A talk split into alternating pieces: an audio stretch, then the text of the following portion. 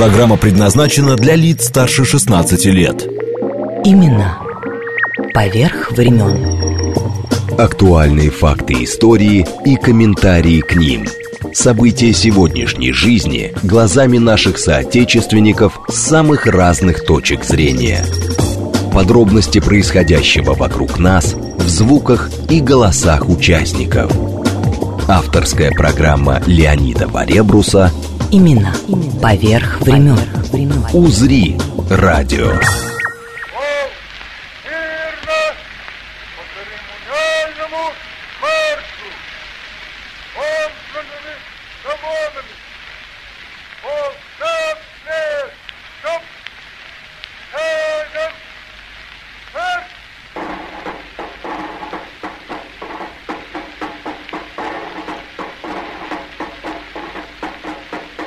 Годовщине окончания Первой мировой войны 11 ноября 1918 года посвящение. В этих лицах в определенной степени видна судьба многих из этих воинов, потому что вот сейчас мы видим, как они отправляются на фронт, но сколько из них буквально через несколько недель после участия в боевых действий отправлялись в Петербург и в Царское село или в госпиталя, или на Царскосельское братское кладбище. Ну, мы сейчас это всё увидим через полчаса. Совершенно верно. И знаменательно, что вот привели к этому памятнику. Потому что мы видим начало пути, и в дальнейшем мы увидим их последний покой, что очень важно. И что самое приятное, что этот памятник делают военные художники. Господи, вот успеваю только сказать, но великолепные лица 1914 скульпторы студии военных художников имени Грекова, Алексей Игнатов и народный художник Михаил Переославец, скорее всего, это горельеф. Лица великолепные у солдат, сидят на подножке. Я стою около Витебского вокзала, ну кто фильм Анна Каренина смотрел, тот помнит, наверное, вот эти великолепные ажурные конструкции внутри вокзала. Удивительный памятник. Здесь вот, э, ну, я не знаю, стилизованный бронзовый крест. Этот крест стилизован под э, вагоны, вот как раз этой первой железной дороги, в котором солдаты отправлялись на фронт. поездов возможны изменения. Первым делом, которое мы по приказу командующего выполнили в 2003 году, это мы создали первый э, в истории современной России памятник гвардейскому полку, как раз в Пушкине рядом с Софийским собором, памятник лейб-гвардии гусарскому и его величеству полку. Посмотрим его. Царское село и поедем сейчас. Именно поверх времен. Наследие Первой мировой. Наше время.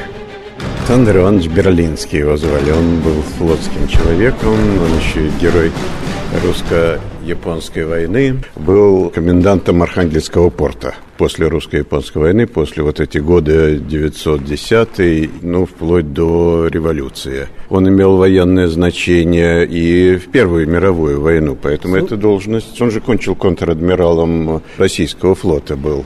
Теперь мне понятно стало, почему 300 бельгийских добровольцев, которые в 2014 году приехали, почему они через Архангельск из французского Конечно, Бреста, конечно, тоже раз военный конечно, это порт, конечно. Порт, порт. Все, у нас все порты военные. А чего дома есть от прадеда?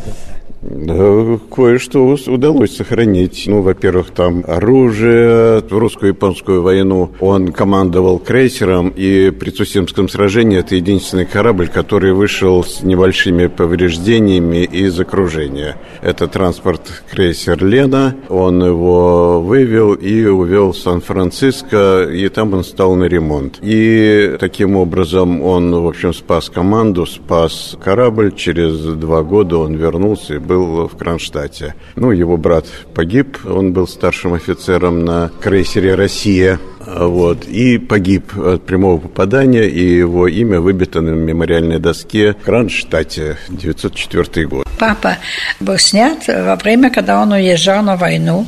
Оружие, винтовка в руках, пальто длинное почти до пола, красивые псы Вот эту книгу они Эту как... книгу они, когда они встречались, э, они, значит, делали банкет, но они тоже э, собрали все свои воспоминания.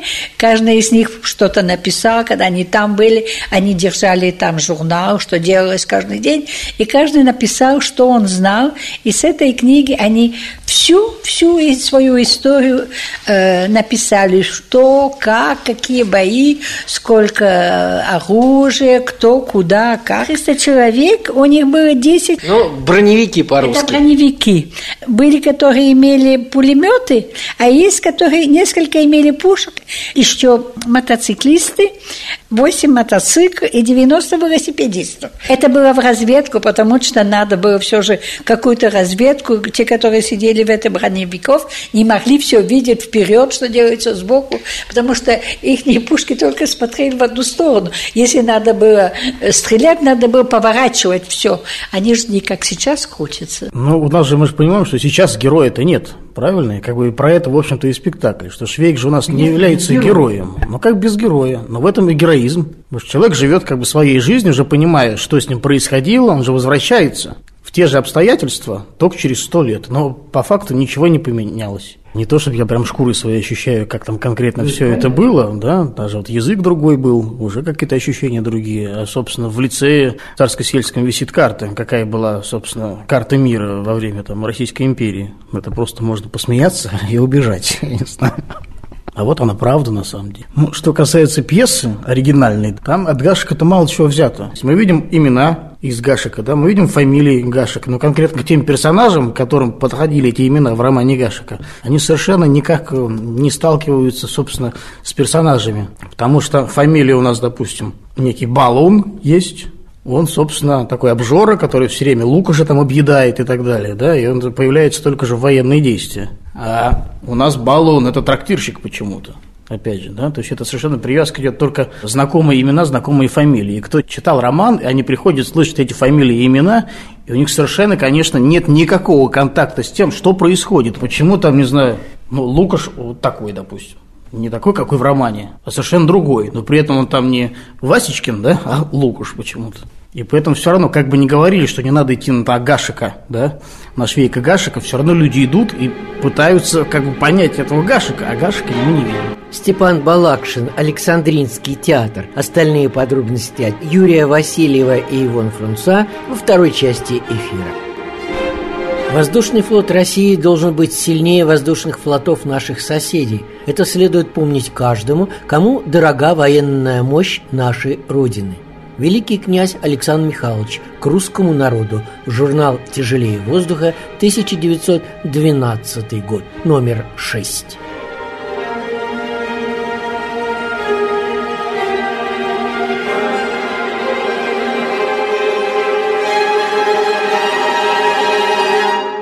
Российский императорский военный воздушный флот к началу Великой войны насчитывал 39 авиационных отрядов по 4-6 самолетов в каждом. Владимир Филиппов, глава Петербургской общественной организации «Воинский собор», занимающийся восстановлением памяти героев и воинов Первой мировой войны. На первой железной дороге России Санкт-Петербург, Царское село. Мы проезжаем одно из главных мест, связанных с Первой мировой войной и вообще с становлением российской авиации. Это воздухоплавательным парком, где был первый аэродром, где испытывали воздушные шары и дирижабли для нужд российской армии. Естественно, главным военным аэродромом был комендантский аэродром, который находится в Приморском районе. Но там уже готовились профессиональные летчики, которые получали лицензию от французских инструкторов. И вот что интересно, мы едем на кладбище, где лежат первые павшие русские авиаторы. Причем судьбы настолько уникальны, особенно одного из них. Это Ивана Орлова. Я называю его Иван Орлов, потому что он погиб в 23 года. Так его полное имя Иван Александрович Орлов. Был сыном потомственных генералов русской армии и как вот удивительно, он был воспитанником царской семьи. Дело в том, что его родители очень рано скончались, и отец, и мать. А его отец э, дружил с семьей императора, поэтому императорская Николай семья- II. Совершенно верно, Николай II и Александра Федоровна. И они взяли двух оставшихся сыновей генерала Орлова на воспитание. Они были личными воспитанниками императора. И если старший сын пошел по военной линии, он э, стал э, гусаром, вот, кстати, о чем я говорил, гусарского лейб-гвардии его величества полка, то на Ивана Орлова император возлагал очень большие надежды. Потому что наступало время, когда требовались молодые государственные деятели. Слушайте, Владимир Николаевич, ну это времена Нестерова еще, вот это вот. Совершенно верно, совершенно верно. Так вот, император не хотел, чтобы Иван пошел э, по военной линии, а стал государственным деятелем. И он настоял, чтобы после окончания лицея, он настоял на том, чтобы Иван Орлов пошел учиться на юридический факультет в Государственном университете. Для того, чтобы он получил образование, которое бы способствовало, чтобы Иван Орлов стал одним из государственных деятелей Российской империи. Но когда началась Первая мировая война, а Иван Орлов э, к тому времени, скажем так, золотая молодежь того времени, увлекся авиацией с точки зрения, ну, скажем, развлечения. Закончил авиационные курсы, получил лицензию на профессионального летчика. Когда началась война, он оставил университет и пошел на фронт. При этом он четырежды получал отказ от императора направиться на фронт, потому что император считал, что молодые люди должны и служить государству и на гражданской. То есть он пытался сохранить жизнь Орлова. Но когда он понял, что его не остановить, он ему разрешил идти на фронт, но с условием, что, первое, он идет только рядовым и воюет только на своем самолете. Офицерскую должность он заслужить должен сам кровью. Так вот, за полгода Иван Орлов получил три солдатских георгиевских креста за свои подвиги. А вы знаете, что георгиевские кресты давались не только за подвиги, а еще решением, э, ну, в общем-то, солдатского круга. И четвертый георгиевский крест он не смог получить и не стать полным георгиевским кавалером, потому что, получив четвертый крест, он уже был прапорщик. А Он имел офицерское звание, поэтому он трижды был удостоен Георгиевским солдатским крестом, а четвертый крест у него уже стал уже орден Георгия Победоносца четвертой степени. Могила, естественно, сохранилась. Мы знаем, что он похоронен на этом кладбище. То есть есть, естественно, исторические источники. И более того, Нет, я имею в виду конкретно вот... нет, нет, к сожалению, ни одной могилы, в том числе и генералов, которые похоронены на этом кладбище, определить невозможно, потому что время, война, революция стерла сами могилы. То есть, естественно, тела остались в земле, да, а могилы были, к сожалению, стерты временем. Но судьба Ивана Орлова уникальна еще даже и не его наградами, не его боевыми подвигами, а тем, что он сумел, будучи, он пошел на фронт в 19 лет, стать во время войны еще выдающимся организатором истребительной авиации.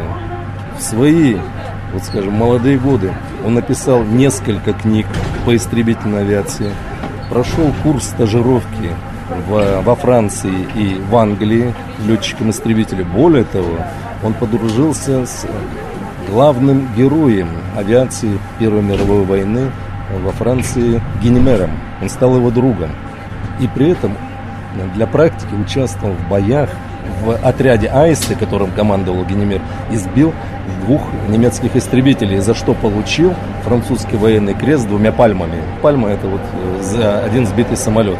Когда он вернулся после стажировки в России, он был назначен первым в истории России командиром первого э, авиационного отряда истребителей. То есть он является первым командиром, вообще первый истребительный отряд под его руководством принял участие в боевых действиях в годы Первой мировой войны. При этом он первый бой в этом отряде принял на первом э, русском истребителе Сикорского. То есть он был везде первый. И сама кончина его, гибель, тоже вот удивительно и романтично, и трагично одновременно. Когда в 17 году семья императора была арестована и отправлена в ссылку, в Царском селе их арестовали, в Александровском Совершенно дворце. верно, да. Он был командиром на фронте истребительного отряда. И человек, будучи крайне дисциплинированным, более того, он первый ввел в э, боевой порядок истребительных отрядов не вылетать одному, а вылетать только вдвоем или втроем. Э, Это была дисциплина. И этим э, его отряд ввел новую тактику борьбы с противником. То после отречения, а это произошло через несколько месяцев, вот летом 17 года, Иван Орлов один вылетел на разведку, вступил в бой с несколькими истребителями противника и при атаке на э, отряд противника крыло самолета Ивана Орлова переломилось, и он разбился. Мне до сих пор непонятна причина вот этого боя командира авиационного отряда, который вылетел в одиночку. Есть предположение, что в определенной степени вот этим он хотел каким-то образом показать свое отношение вот к тому, что произошло с его воспитателями. Но еще дальше интересно. А, Он был обручен с княжной Волконской, которая, в общем-то, благожелательно числа царская семья, и у них должна была состояться свадьба вот как раз в 17 году. И вот после смерти Ивана Орлова, когда его тело, его боевые товарищи привезли в царское село, а княжна Волконская покончила с собой, и они похоронены вместе в одной могиле. Все, здесь ставим точку, потому что царское село. Именно поверх времен. Из истории Великой войны за четыре года с августа 1914 по 11 ноября 1918 в армии воюющих стран было мобилизовано более 70 миллионов человек, в том числе 60 миллионов в Европе, из которых погибло от 9 до 10 миллионов. Предыстория. Формальным поводом к войне послужили события в Сараеве, где 28 июня 1914 года боснийский серб Гаврила Принцип убил наследника австро-венгерского престола эрцгерцога Фердинанда и его супругу Софию Хоток. Россия вступила в войну 1 августа. В результате войны прекратили свое существование четыре империи – российская, австро-венгерская, османская и германская.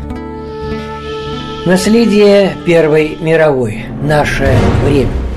Осенью 2014 года должно было состояться грандиозное празднование 75-летия рисовальной школы при обществе поощрения художеств. Рерих. Директором которой был Рерих. И под эти события юбилейные, и это здание создавалось действительно как уникальнейший центр, где был не только выставочные залы великолепные, где был великолепный уникальный музей декоративно-прикладного искусства, который пополнил потом коллекцию Эрмитажа, великолепная специализированная библиотека, издательство и много-много чего. То есть это был крупнейший культурный центр изобразительного искусства в мире, пользующийся невероятной популярностью в городе, потому что здесь на выставке ходил город весь толпами. Это празднование, которое должно было состояться осенью 2014 года, не состоялось по известной причине. Началась война. И Николай Константинович тысячу рублей данные ему попечителями общества на это празднование, он сразу их отдал в пользу раненых. И стали думать, как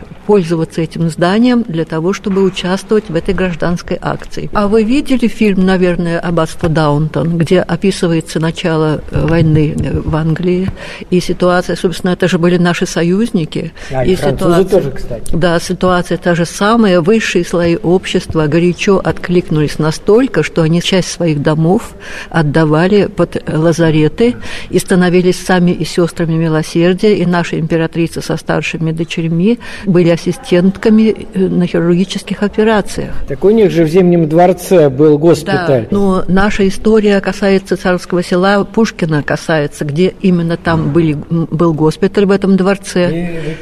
В Екатерининском, да. И там же было организовано кладбище, не во дворце, а поодаль. Доктор искусствоведения Маргарита Изотова. Санкт-Петербург. Наши дни. Союз художников и Императорское общество поощрения художеств. И был э, первые 25 человек были похоронены уже в конце 2014 года. Потом их стало намного больше, и царская семья в этом участвовала, и в похоронах, и ходили навещали, и живых которые были еще живые, раненые и мертвых и так далее. Мне хочется сказать о царской семье и об этом обществе. Они же жили в царском селе. Их жилище было. Насколько важным для государства и для элиты считалось искусство, в частности изобразительное, что 13 членов царской фамилии являлись попечителями общества по поощрению художеств. Всего их было 199, это высшие были слои общества. И председателем этого общества был великий князь Петр Николаевич, внук Николая I. Чрезвычайно интересная личность. Он был как бы военный по должности, но он был не столько вояка, сколько строитель, и он был художник, и он был архитектор, он сам проектировал, в частности, храмы, связанные с военными действиями. А жена его была Милица Николаевна, те самые сестры Черногорки, известные по истории, о которых и Блок писал, из рода Негоши, из царского рода Черногории, которые здесь имели очень большой политический вес, и эта милиция, она была председательшей общества помощи раненым. Поэтому непосредственно деньги поступали именно к ней, в эту семью и в эту казну. Рерих и люди, которые руководили обществом, сразу же откликнулись на событие вот это страшное и подумали, как быть. Ну, раненых здесь нецелесообразно было размещать. Сначала хотели, но нецелесообразно считали. Решили делать эти аукционы. Аукционы были и до того. Была когда японская война. И, конечно, рисовальные классы, педагоги и студенты э, давали на продажу и жертвовали свои работы. Это был основной фонд. Самая дорогая работа, которая была продана здесь, это вещь Константина Сомова. Она была продана за 600 рублей. Это были очень серьезные деньги. Остроумова-Лебедева в обществе в мир искусстве она была казначеем. Купил ее Гиршман, знаменитый коллекционер, который на портрете Врубеля фигурирует. Слушайте, а она свою графику, наверное, продавала? Конечно, продавала. А как же? Конечно, продавала. Конечно, все они активно продавали. Но эти выставки пользовались колоссальным успехом. Десятки тысяч людей проходили здесь. И всего было продано вещей в этот период на 50 тысяч рублей. Очень важно, что в 16 году вот это императорское общество художников провело конкурс для создания проектов э, храмов и памятников на воинских братских кладбищах. Именно так, именно инициатором этого был великий князь Петр Николаевич. Под его эгидой все это происходило, и принимали участие виднейшие и художники, и архитекторы, в том числе и он принимал участие. Так что это была очень серьезная программа, которая в сущности сейчас мы продолжаем то, что было начато тогда. Идем поклониться воинам. Крест, вот эта стелла солдатам Первой мировой войны. Вот он. Более точнее скажу, это крест-памятник посвященный героям, павшим в Первой мировой войне 1914-1918 годов. Наш проект стал победителем. А вот итог. Более того, 7-метровый памятник и 80% финансирования этого памятника это были благотворительные средства офицеров как действующих, как и недействующих вооруженных сил России. Слушайте, а вот смотрите, вот над э, памяти героям, павшим в Первой мировой войны, Николай II, царская корона, а там дальше, это же... Из... Георгиевский крест. Императором первоначально предполагалось, что здесь будут захоронены только воины русской гвардии, полков русской гвардии, георгиевские кавалеры. Впоследствии здесь стали хоронить офицеров и нижних чинов русской армии, которые умирали в госпиталях Царскосельского эвакуационного пункта. Это императорским указом было создано вот это, это кладбище. И опекали императрица Александра Федоровна и ее дочери Ольга и Татьяна, военные сестры милосердия русской армии. Вот это надо подчеркнуть. Провожая практически каждого воина в их последний путь, и вот эта вот э, деревянная церковь, она была построена как раз по воле императрицы Александры Федоровны. И поэтому в этих последних своих письмах перед своей трагической гибелью она писала о том, что кто сейчас заботится о могилках наших раненых, умерших воинов, кто приходит к ним молиться. То есть женщина, которая понимала ту трагедию, которая обрушилась на ее семью и на ее детей, помнила о тех войнах, которые защищали, отдали свой долг России. Э, более того, есть э, записки офицеров, которые посещали это кладбище, когда вспоминали своих однополчан, что они вечерами видели фигуру одинокой женщины, они в ней узнавали императрицы, которая приходила вечерами молиться над э, могилами воинов. Леонид Варебрус. Имена. Имена. Поверх времен. Поверх времен.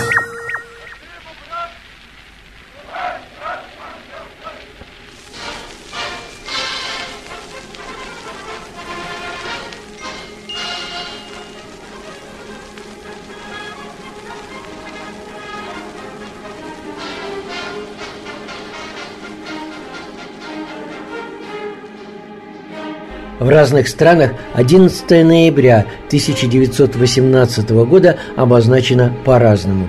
День памяти, день поминовения, день окончания Первой мировой войны, день капитуляции Германии или официально День памяти погибших в Первой мировой войне. За четыре года войны в армии воюющих стран было мобилизовано более 70 миллионов человек – из которых погибло от 9 до 10 миллионов. Раненых было 22 миллиона. Количество жертв среди гражданского населения находится в интервале от 7 до 12 миллионов человек, из которых около 1 миллиона погибло в результате боевых действий. Около 55 миллионов человек получили ранения. Мы говорим сегодня лишь о нескольких эпизодах этой трагедии и ее жертвах. И, конечно, о нашей с вами памяти. Ведь сегодня, спустя более ста лет, уже нет ни врагов, ни победителей. Владимир Филиппов. Вот здесь вы затронули тему, которую мало затрагивает причину, скажем, не поражения русской естественной армии в Первой мировой войне, массовых... массовых потерь. Дело в том, что в боевых действиях русского офицера было направлено на подвиг. Я говорю сейчас слова, которые еще шли с Петра Первым. То есть воин, русский воин должен совершать подвиги на войне. А это означало, что когда офицер, русский офицер во время боевых действий, он первым вставал и шел в атаку впереди солдат. Но это уже была другая война, это была другая техника, это были уже пулеметы, это уже были артиллерийские орудия совершенно другой модификации. Поэтому к 1916 году 80% кадрового состава а, офицеров было уничтожено или а, потеряло свою боеспособность. Это говорит не о недостатке стратегии русской армии, это говорит о том, что ментальность русского человека и русского офицера – это в первую очередь первому вступать в бой, не прикрываясь спинами своих подчиненных, а именно стать первым и вести за собой солдат. Военный министр Поливанов и говорил, в чем и проблема в убыли такого офицерского состава в годы Первой мировой войны, потому что австрийские и немецкие офицеры, они всегда сидели в окопах. Их а нижние а члены... наши вперед. А наши шли вперед. Более того, немецкий австрийский солдат знал, что если он начнет отступать, он будет расстрелян в спину. У нас же наоборот. Офицер вставал, поэтому полки гвардии погибли под пулеметным огнем, потому что офицер вставал, шел первым, и первым погибал. Пусть свищут поле, льется кровь, Пусть свет везут гранаты, Мы смело двинемся вперед, Мы русские солдаты, Мы смело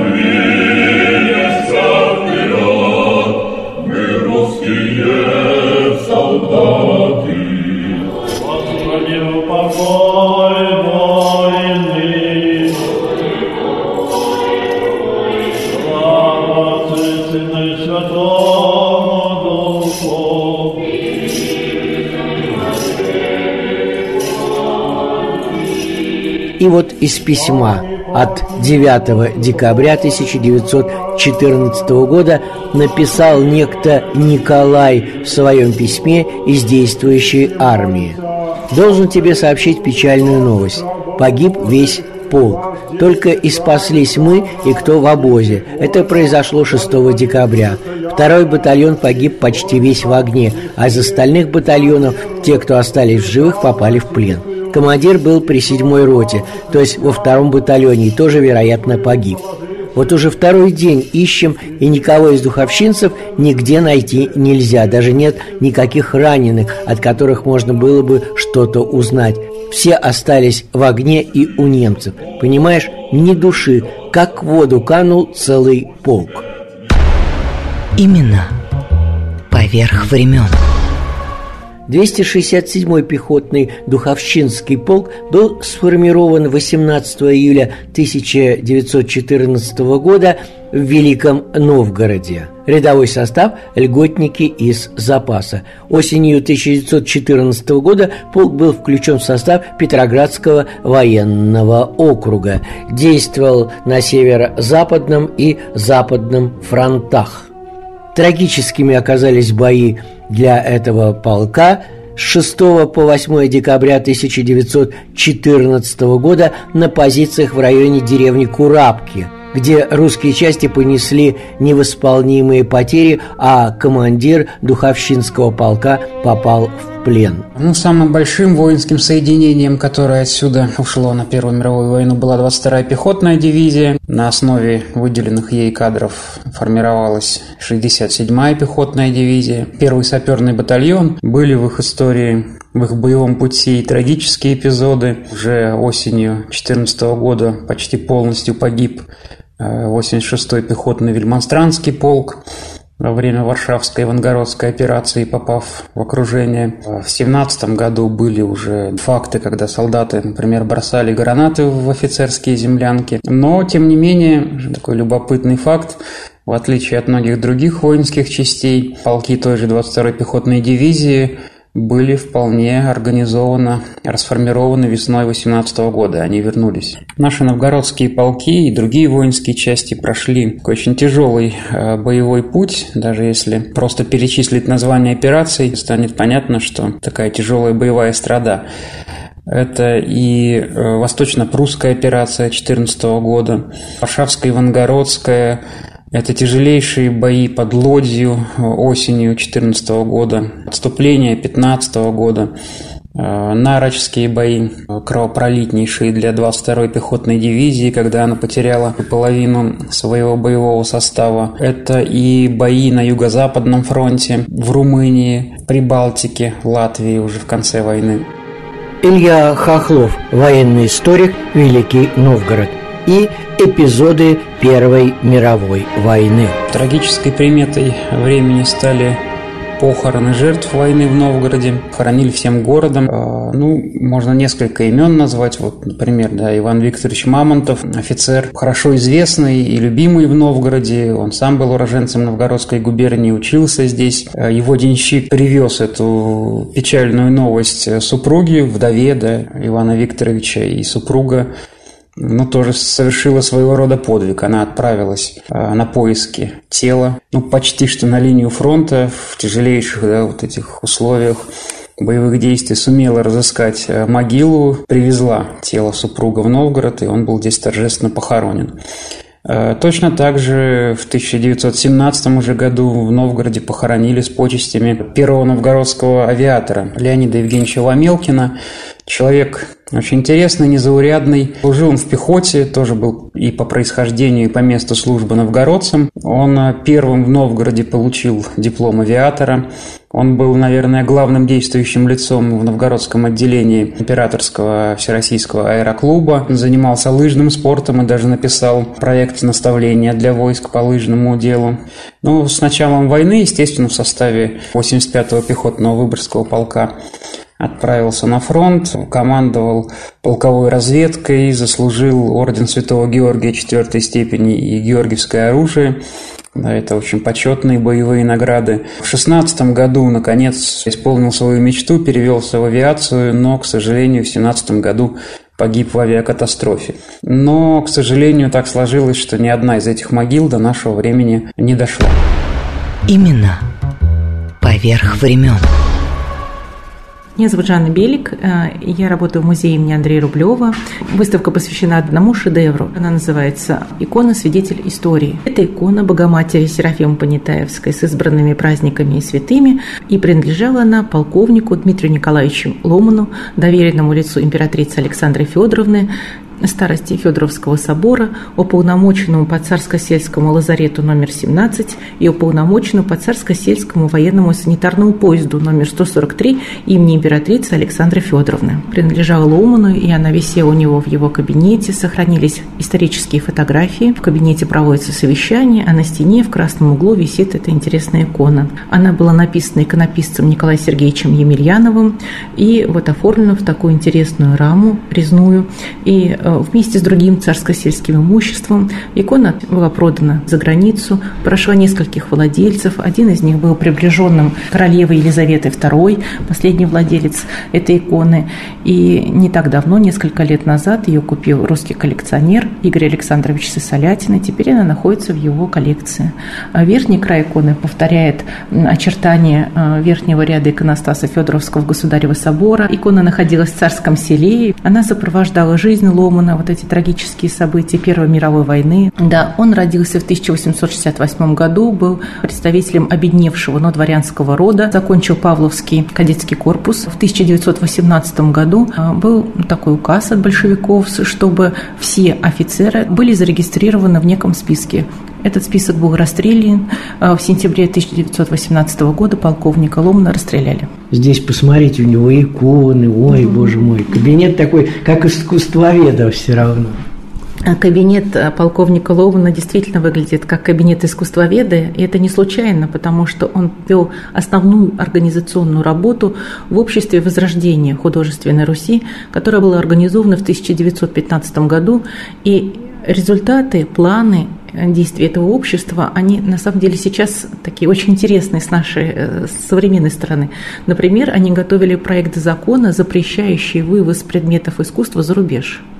И, как видим, этот проект закона реализовался буквально несколько лет назад. Вот. А, например, они вели очень интересную работу по регистрации всех кустарных мастерских и художественных школ по всей России, чтобы собрать сведения о мастерских художественных школах всех уголков России. Вот в этом кабинете собралась огромная статистическая информация по русским художественным мастерским школам, включая монастырские мастерские.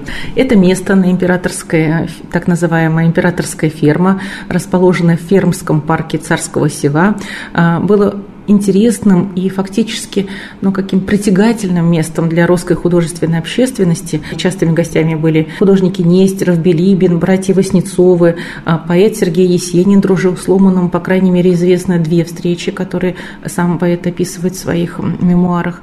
Жанна, ну тут прямо все сошлось, как говорится. Вы же недавно серьезно занимались артефактами через э, предметы искусства, рассказывающие о Николае II. На выставке иконы эпохи Николая II Петрова была показана удивительный памятник из частного собрания. На нем изображены святые Петр и Павел и э, святитель Николай Чудотворец. Э, в нижней части иконы изображен э, броненосец Петропавловск.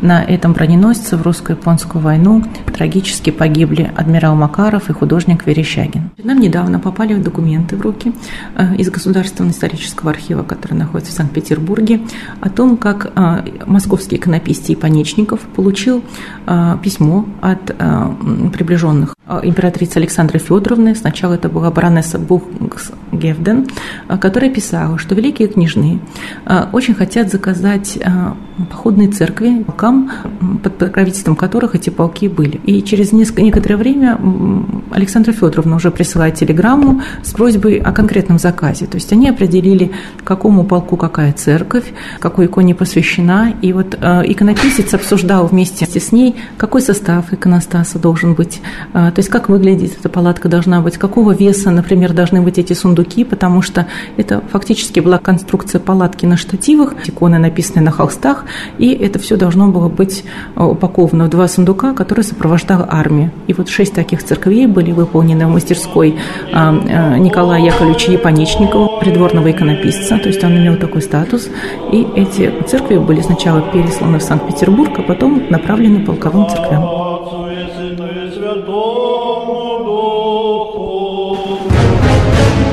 Наследие Первой мировой. Наше время. 11 ноября 1918 года во Франции, в Пикардии, в железнодорожном вагоне маршала Фердинанда Фоша было подписано Компьенское соглашение о перемирии между ним, как командующим войсками Антанты, а также английским адмиралом Рослином Уимисом с немецкой делегацией, возглавлял которую генерал-майор Детлев фон Винтерфельд. Случилось это в 5 часов 10 минут. Действие перемирия началось с 11 утра, и одновременно прозвучал 101 оружейный залп, что стало, по сути, последней артиллерийской канонадой Первой мировой войны. Именно поверх времен. Санкт-Петербург – это мои дорогие бабушки. По крови они мне совершенно не родные, но судьбе было угодно, чтобы они вошли в мою жизнь, в мою биографию, в мое сердце, в мою душу, в мою память. Вот это Наталья Ивановна Иванисова, в честь которой меня назвали. Она умерла в тот год, когда я родилась, в 1939 году. Их было трое. Вот многочисленной армии сестер милосердия, которые работали в клиническом военном госпитале Санкт-Петербурга, или Петрограда. Который был в Зимнем дворце. В Зимнем дворце, совершенно верно. Три сестрички, они как чеховские три сестры, были неразлучны. Одну, значит, как я уже сказала, звали Наталья Ивановна, другая Лидия Алексеевна Михайлова, третья бабушка Салли Ивановна Кус, бабушка, которая меня воспитывала. А потом однажды в этот госпиталь приехала из далекой тульской деревни моя родная бабушка Саша Александра Сафроновна. Секундочку, дай представлю. Журналист Наталья Киселева, Москва, 11 ноября 2020 года и устроилась в этот госпиталь уборщицей. А потом эти три сестры присмотрелись. Она совсем была молоденькая, 19 лет ей было моей родной бабушке.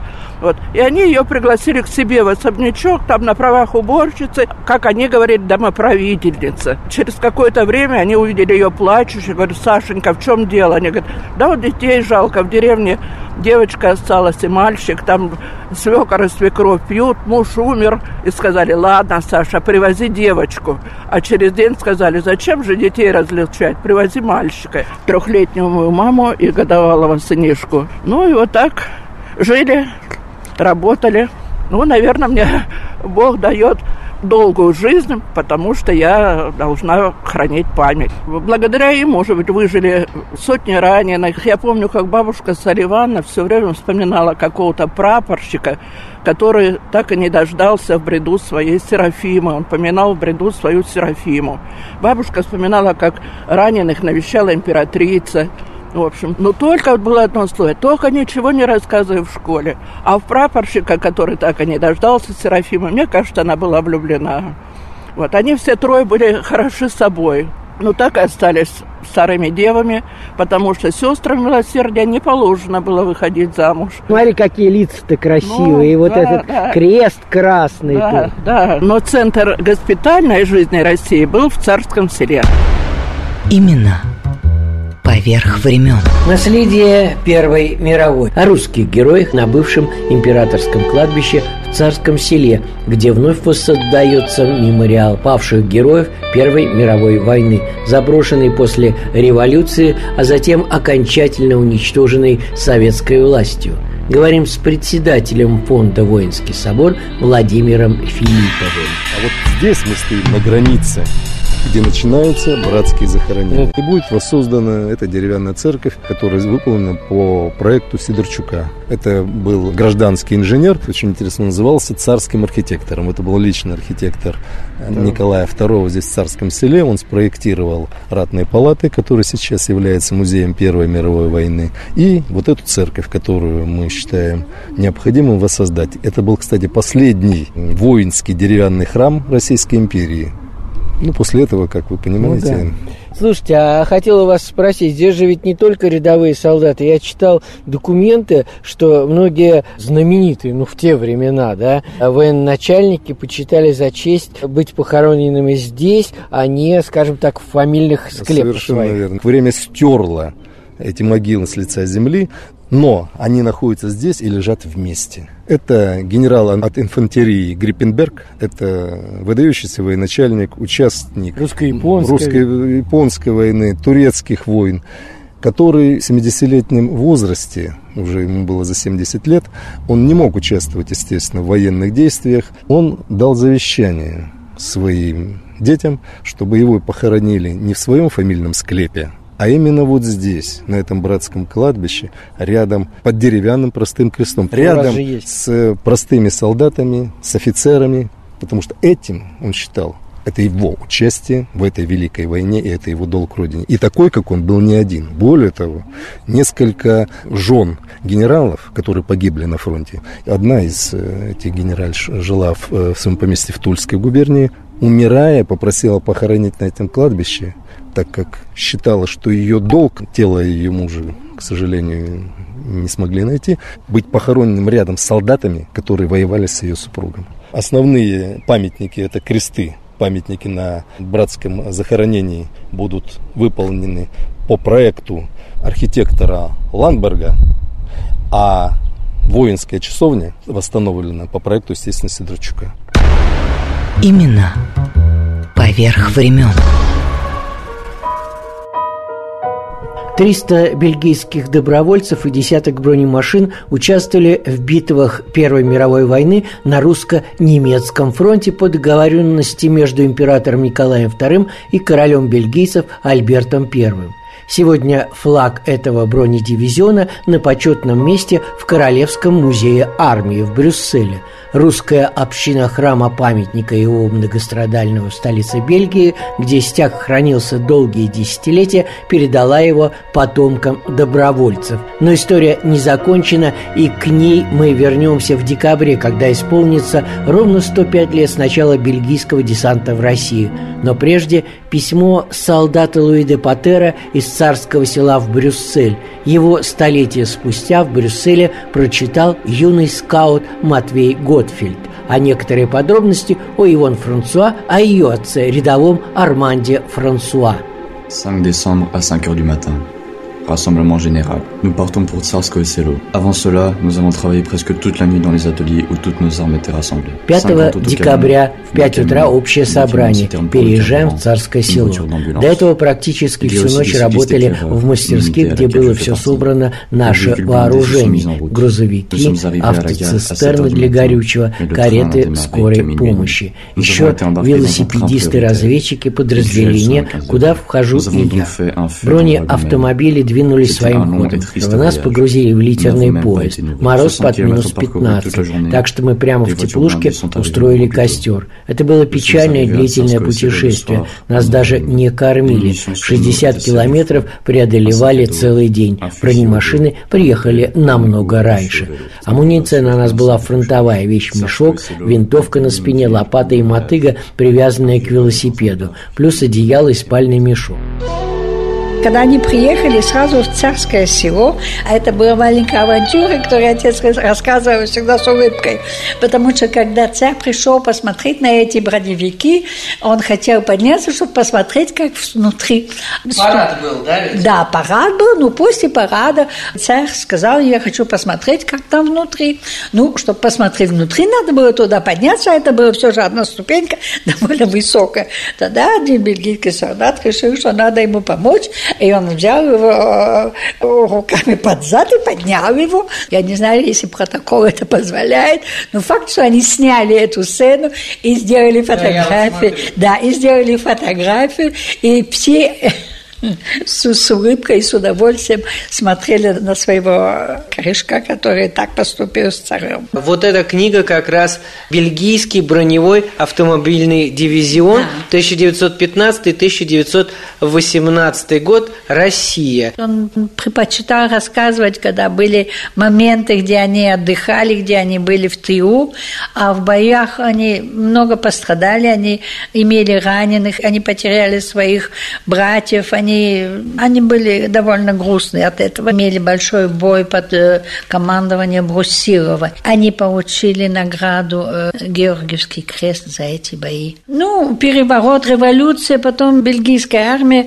осталась верна, конечно, царю, а революция это было уже не их дело, они в этом не хотели вмешиваться. И, наконец, все же они получили разрешение уехать, но только они должны были оставить все свои оружия, свои автомашины, и они не хотели ничего оставлять. И потому, когда они сели на поезд, они на поезде уехали, все свои машины они разобрали на самый маленький кусочек и спрятали их под пол в поезде. Ну, когда они сели на пароход, это, конечно, они уже не могли взять с собой. Через Америку они вернулись. Они сделали кругосветное путешествие.